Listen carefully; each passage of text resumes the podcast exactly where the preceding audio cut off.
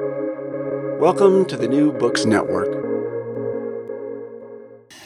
Hi, everybody, and welcome back to the New Books Network. I'm your host, Stephen Siegel, and today we're on the podcast channel New Books in Eastern European Studies with our guest, Lenny A. Ureña Valerio. Welcome, Lenny, to our podcast today. Thank you, Stephen. Thank you for inviting me to be part of the podcast series. So I'm really excited to talk uh, with Dr. Ureña Valerio today about her award-winning book. It's called Colonial Fantasies, Imperial Realities, Race Science and the Making of Polishness on the Fringes of the German Empire, 1840 to 1920, published by Ohio University Press in 2019. A little bit about Dr. Ureña Valerio. She studied her had her P, uh, a BA in history at the University of Puerto Rico, and she received her PhD in Central East European history from the University of Michigan in Ann Arbor.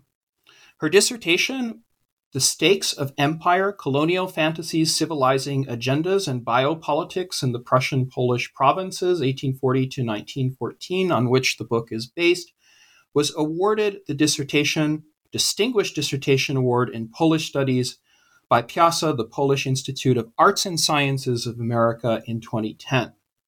Lenny's primary research and teaching interests include imperial colonial studies, European migration to Latin America, and I think what's really interesting, Polish diaspora studies in Brazil, the history of medicine and public health, as well as historical methods and theories. Um, this book, as I mentioned, won um, several um, awards, won the Kulczycki Prize in Polish Studies in 2020, and earned honorable mention for the Barbara Heldt Prize 2020 for AWSS, the best book by a woman in Slavic, East European, Eurasian studies.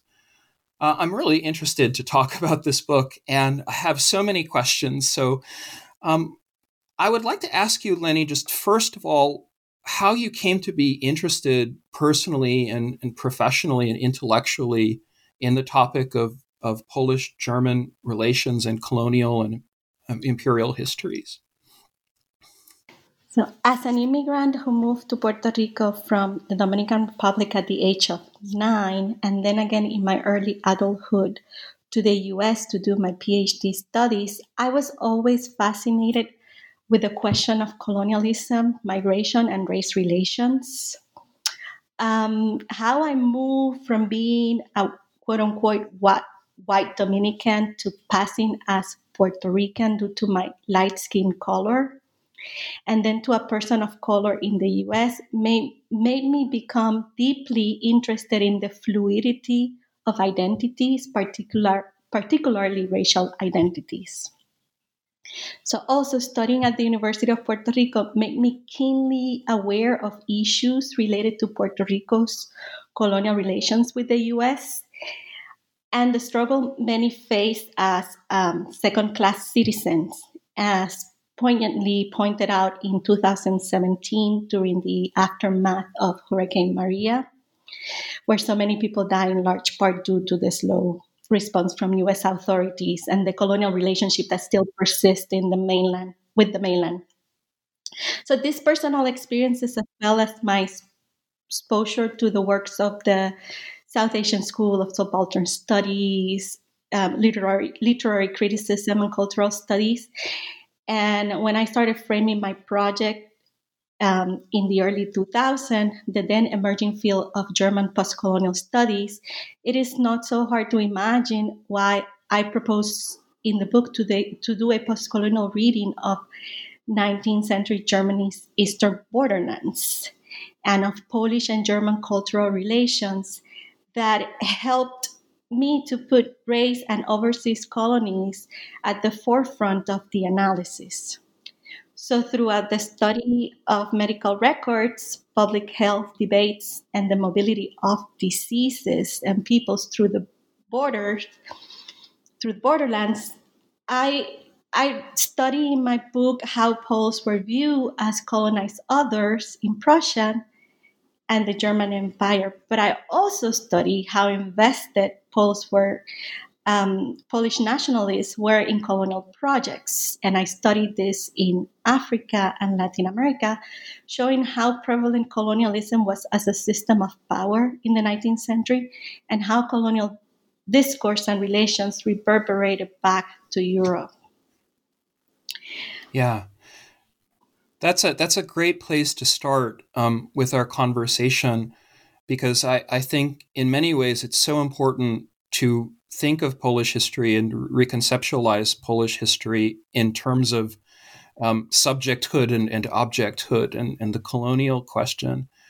I'm particularly interested in, I would really like to ask you about your, your travels to both Germany and Poland and how you gathered in your sources in, in Warsaw and Poznan, or let's say um, in Prussian Poland for the 19th century. So, what led you there and in which archives did you end up working?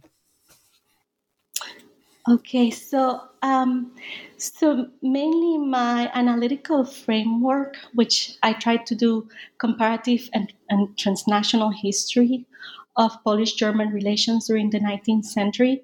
So this analytical framework framework led me to work with primary sources in Polish, German, Portuguese, and sometimes even French in, in my attempt to understand these relationships um, from a global, transnational, and transregional perspective.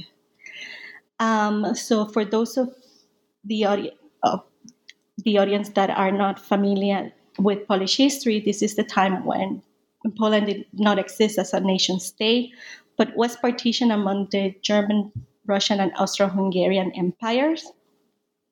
So I I am particularly interested in Prussian Poland. The territories acquired by the Kingdom of Prussia during the partitions of the Polish-Lithuanian Commonwealth towards the end of the 19th of the 18th century.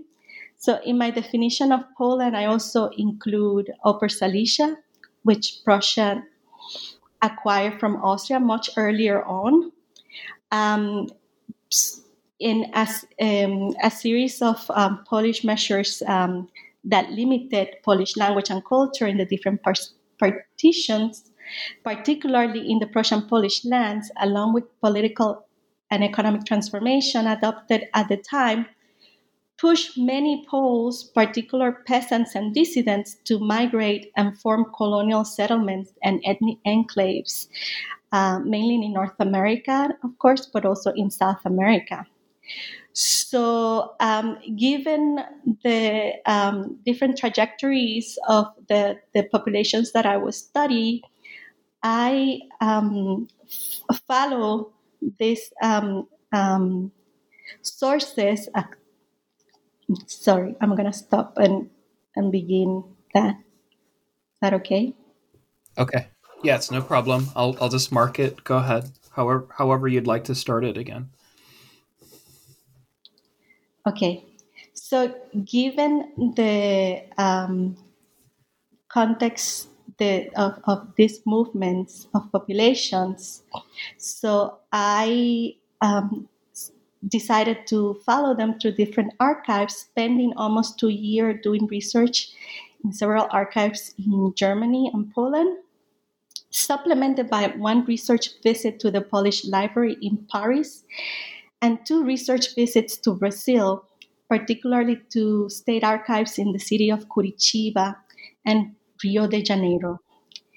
In Germany, I mainly worked in Berlin in the Prussian Secret State Archives and the German Federal Archives. I also worked briefly, briefly in the military um, archives, which is a branch of the German Federal Archives in Freiburg. So in Poland, I visited several local state archives in cities that used to be part of the German Empire, such as Poznań, Opole, Torun, and Wrocław. But I found significant materials regarding Polish travels to Africa at the National Ossoliński Institute in Wrocław. And in fact, it was there when I had my eureka moment and where I was able to clearly state the connections with colonial projects in Africa. And it was also in Wrocław um, that I met Antoni Kuczynski, an ethnologist and historian at the University of Wrocław who had studied Polish ethnographic works in different parts of the world, especially in Africa and Asia.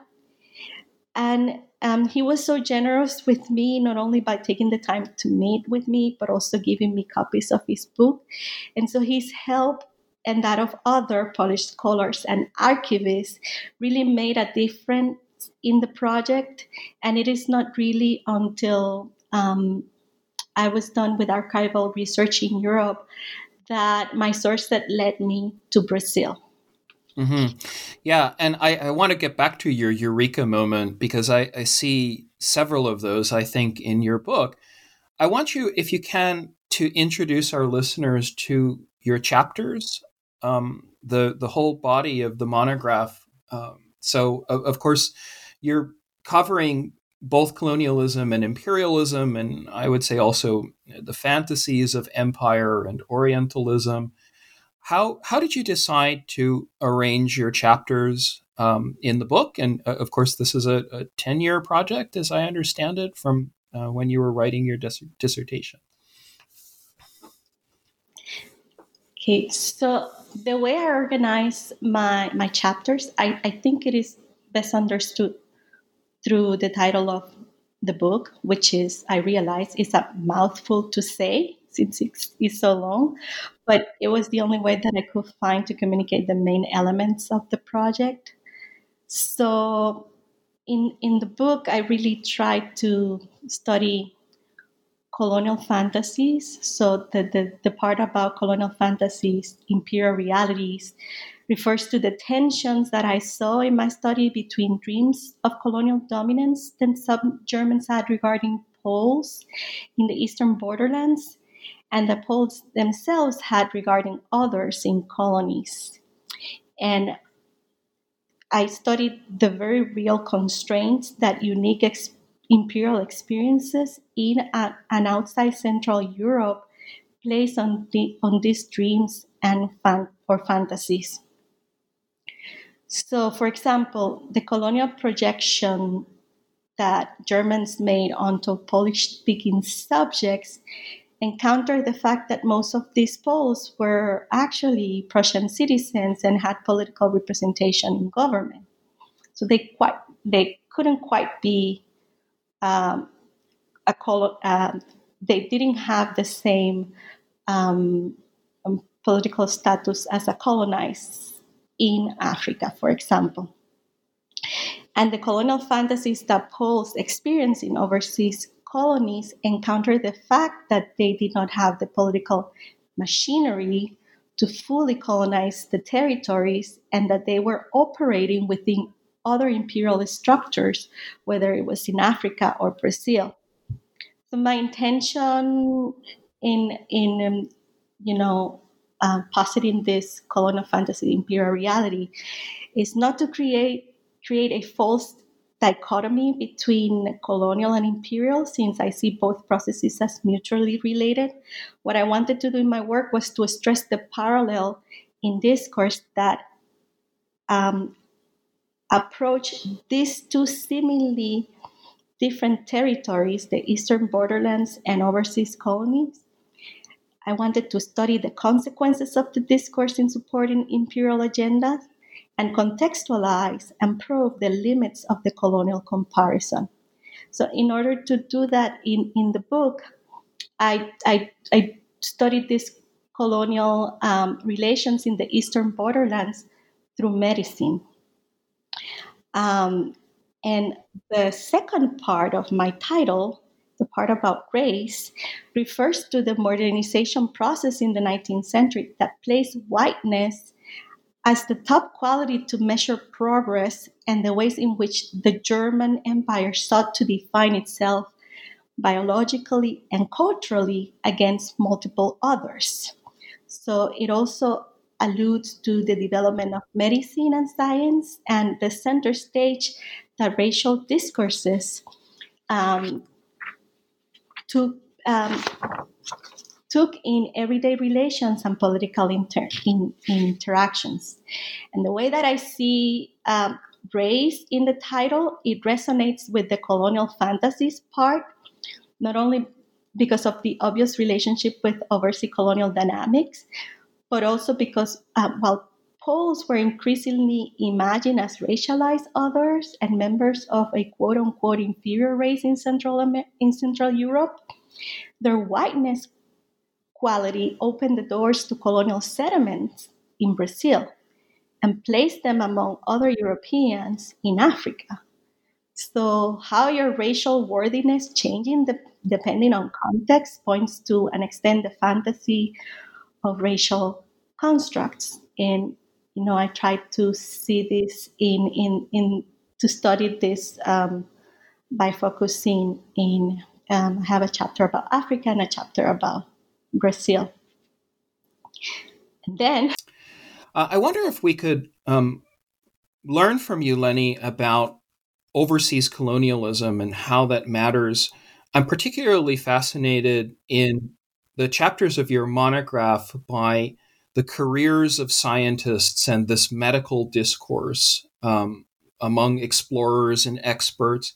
So, uh, could you talk a little bit about the, the med- medicine and disease and uh, outbreaks and how these civilizing discourses uh, come into and, and um, into the medical profession in waves? How does your book do that? Yes. So, for me, studying overseas colonialisms and the effect it had on modern European history and cultures is a passion and a political stance. It's a political stance because when I started thinking about my research questions, right when I was applying for grad graduate school, colonialism was mainly studied as a footnote in European history, an episode with a beginning and, and an end. And as a result of political and economic conflicts, um, so knowledge tended to to flow um, from civilized countries to developing countries, and so really the colonial impact was usually measured by looking at the infrastructure colonial powers left behind and whether or not natives had been assimilated.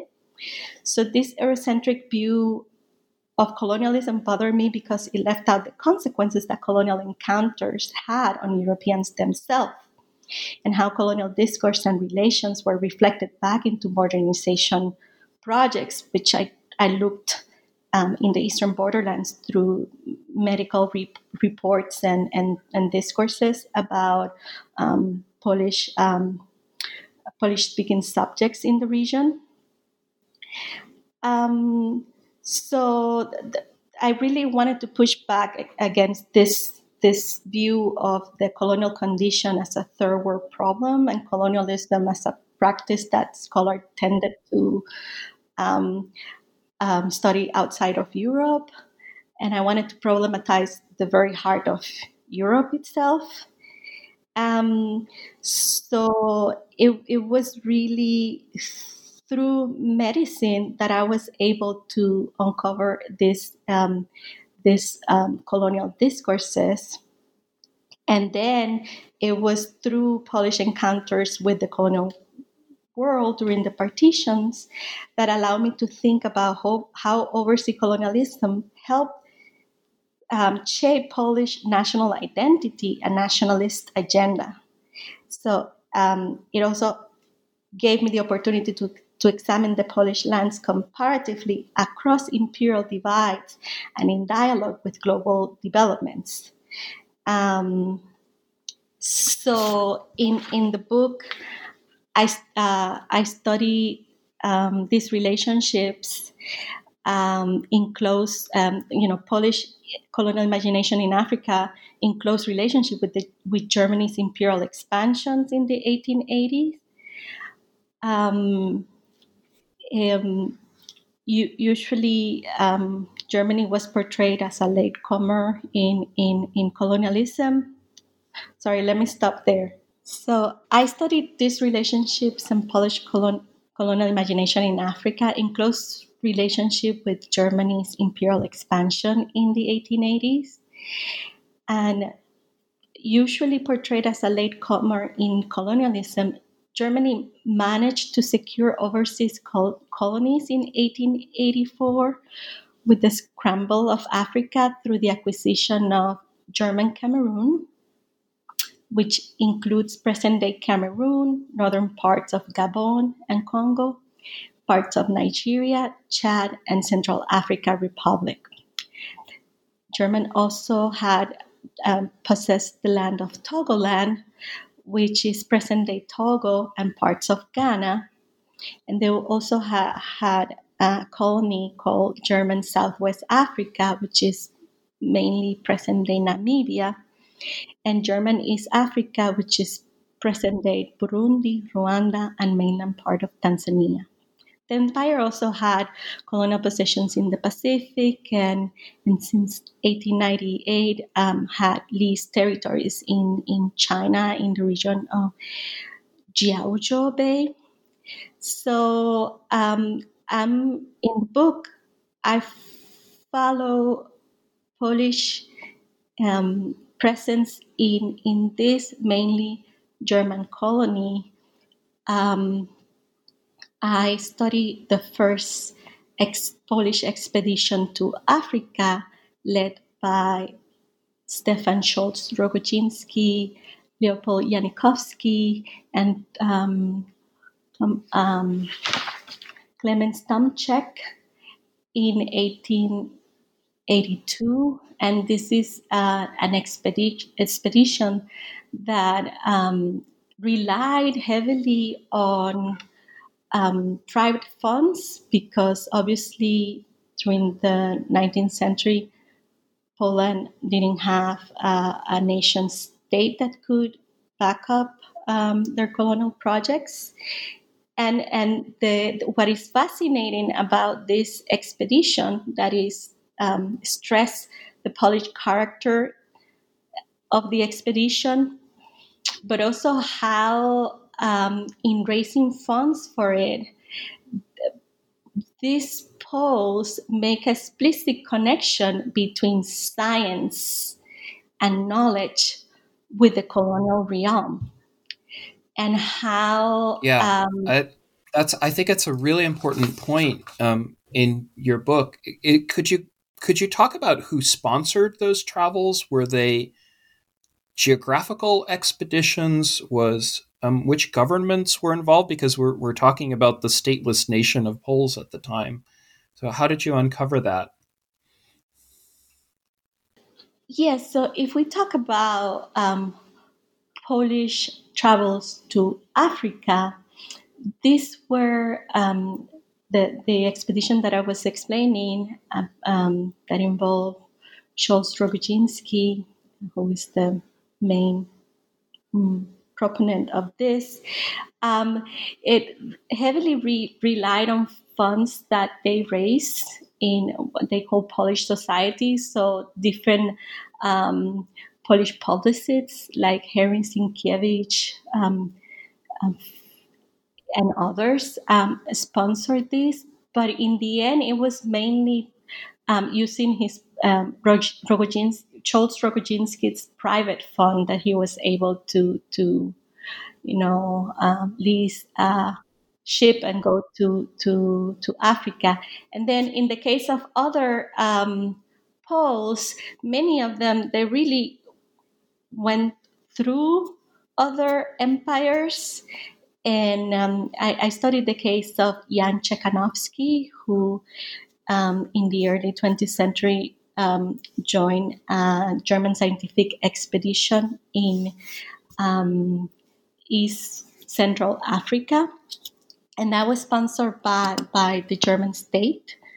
Um, it was considered an expedition to survey the lands and learn more about the populations and, and learn more, especially about the borderlands between the um, you know the Belgian um, Empire and, and the British Empire. So, especially the area surrounding the Congo Free State.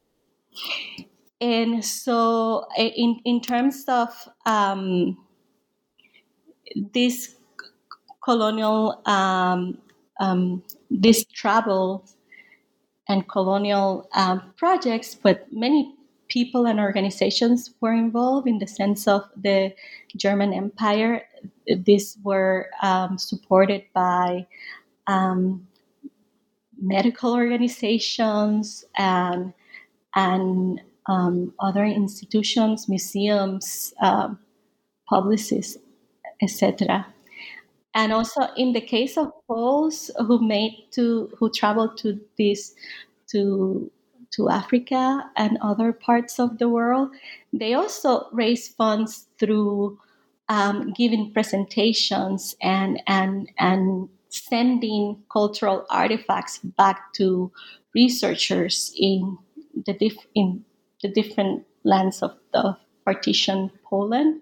So th- that is interesting because um, it shows the circulation of this colonial knowledge and bringing it back to um, the to Eastern Europe. Yeah, and and I think it's I think it's wonderful that you mentioned Czekanowski, um, especially because there's so much interesting work being done on Polish colonialism and neo-colonialism and anthropology and ethnography, this world of, of epistemic anxieties, um, which I think you capture so well. And I wanted to ask you a, couple of questions, if I may, about your later chapters. So, um, chapter four is called For Your Freedom and Ours about Polish travel accounts and colonial fantasies in Africa. Uh, and then chapter five, which I think is wonderful, and and and I hope I hope you continue to write about it. The establish the establishment of Pol- Polish colonies in Brazil.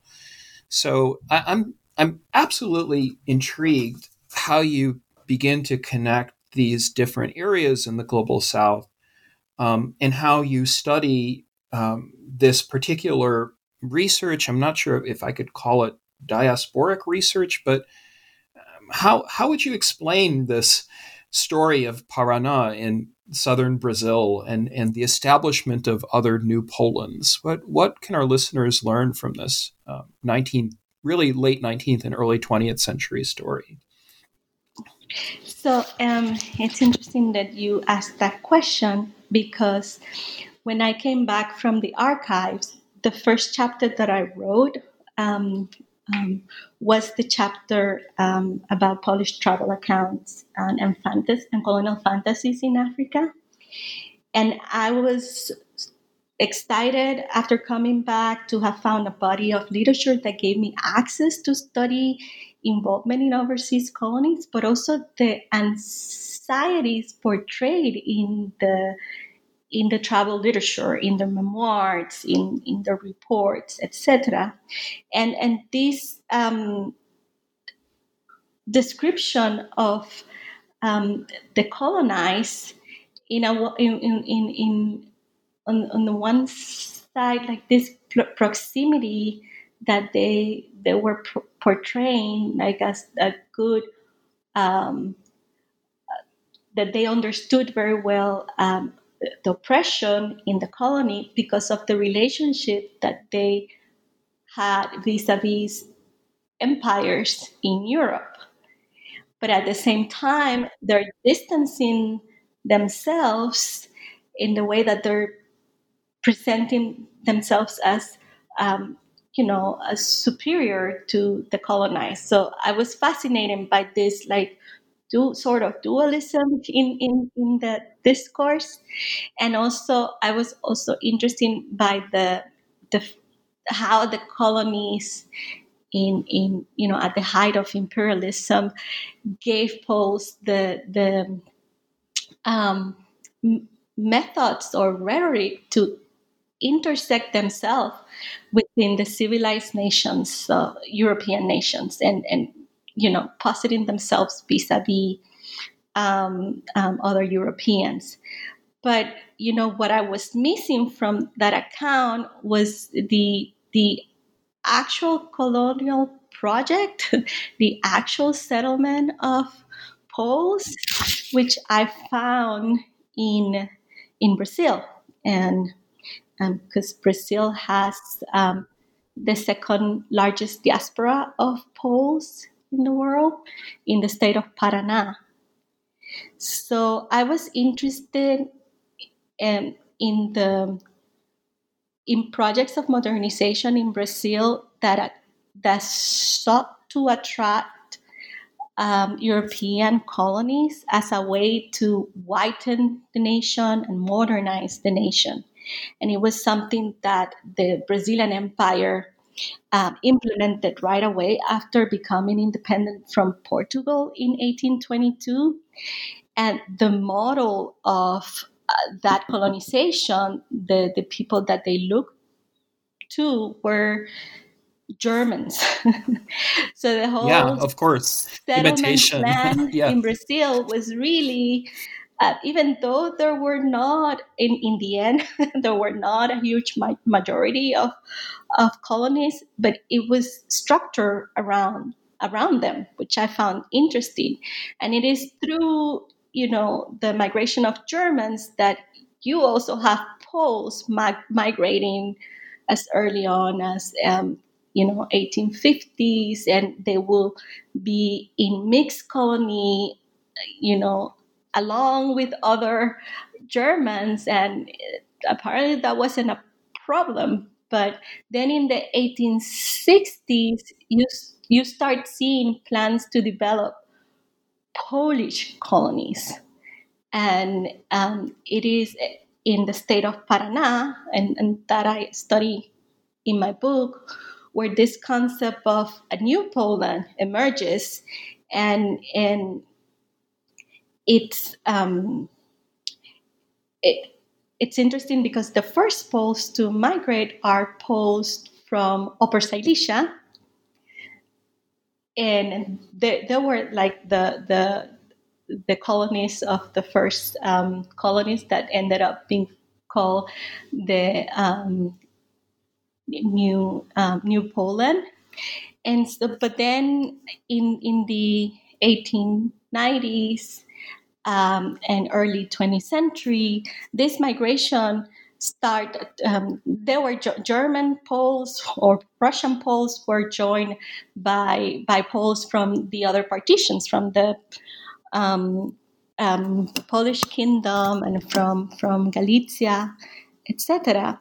So it, it is interesting to see, and what I was interested in, in when I was writing that chapter is to see uh, the reactions and responses of the Polish nationalists, and they're the one, um, you know, um, promoting this this uh, new Poland, and as a way, as a clear way at, uh, at the end of the 19th, early 20th century, mainly early 20th century, attract this colony towards the the support um, imperial imaginations of uh, Polish cultural expansion. It, it's fascinating to see it that early on. I, and I want to I want to ask you, Lenny, because it, to cover all of your chapters, um, I, I, can't let you get away without talking about eugenics and the Catholic Church. Um, you know, I, I, see this kind of moment in the 1890s as a turn as a turn toward mass politics. I mean, obviously, you know, Brian Porter and Jerzy Jedlicki and others have written about this and, and the world of Catholic Poland. So, do, do you see a strong role of the Catholic Church and, and for that matter, eugenicist discourses of the 1900s um, and 19 teens in some of these communities and, and especially for Paraná in Brazil? Um, how I mean, how did you go about studying this, you know, national body discourse of, of who belongs in Poland and, and who and who supposedly doesn't? Mm-hmm. So, in the colonies itself in Brazil, I didn't have the sources to to look at those relationships because I, as I, I was mainly focused on on um, you know, scientists, geographers, and, and that side. But I, you know, the Catholic Church played an important role in, in, in the Prussian Polish provinces, and it's there where I saw collaborations. Not saying that it's not happening in Brazil, it's just that it didn't I didn't see them in my sources and you know you have to take into consideration that this is my introduction to the topic that I, I hope to keep continue. And so I plan to pay more careful attentions to those topics. But it's really in the Prussian Polish territories um, that the Catholic Church played an important role articulating notions of community belonging and Polishness in the region. And um, particularly, the I saw it in Poznań and Silesia, Upper Silesia. And so and it, it is all due because of, of all these colonial discourses and, and Germanizing agendas where, you know, Paul Poles tended to be double attack for the Polish identity and for the Catholic identity. The Kulturkampf exactly.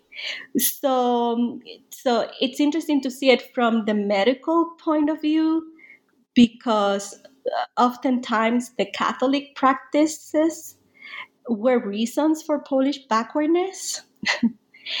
and also, um, you see the role that they're playing in in in Brazil from the point of view of um, schooling system, so many, uh, and also maintaining the religion there, which I think gave the uh, Polish identity to the colonies.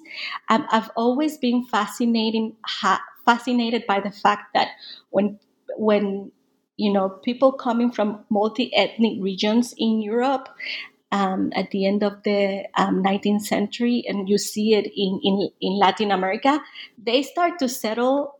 There's a moment which in my book I trace to the 1860s where there's this ethnic identity.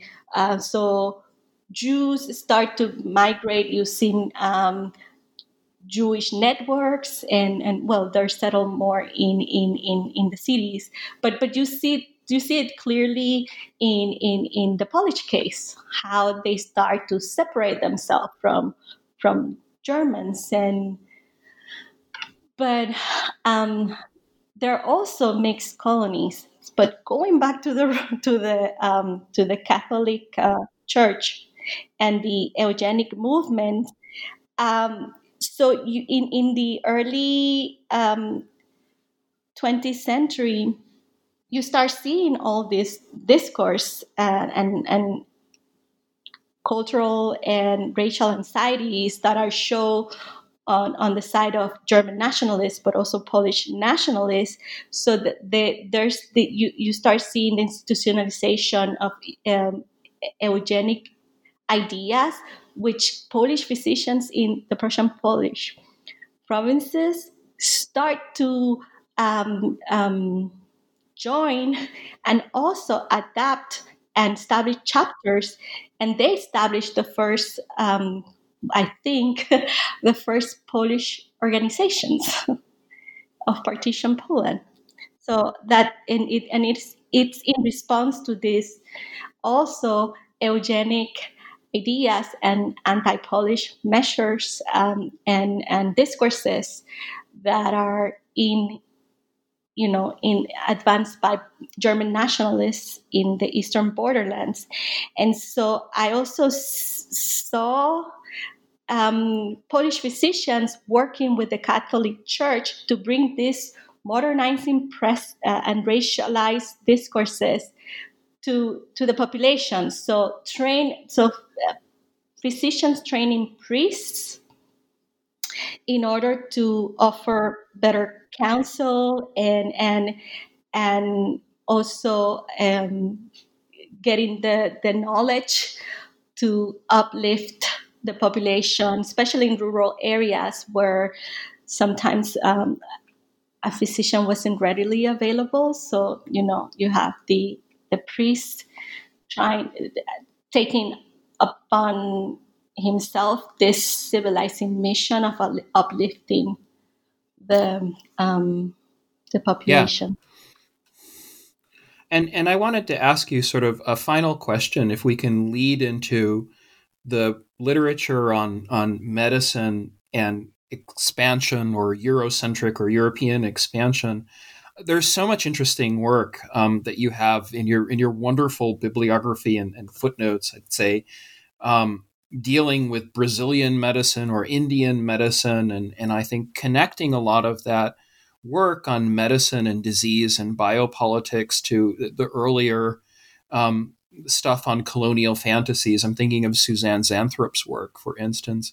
I, I, wonder if you could talk about your your sort of vision for historiography um, and and for this kind of um, research on medicine and empire, um, particularly for the Polish case, because uh, one can ask questions about colonialism, but there, some have also argued that you know parties like um, PiS in Poland are colonizing themselves. This is a, a self colonization of Poland. Um, so I, I, guess my question is really about um, your work on medicine and empire and what sort of things you would like to see um, for future research. Well, I think there's still so much to be researched regarding the post-colonial framework that I use in the book. Um, for example, I was not able to study German or Polish women's involvement in these colonial fantasies. So, so my study in the end is mainly about men and their fantasies. And uh, so that's the gender aspect.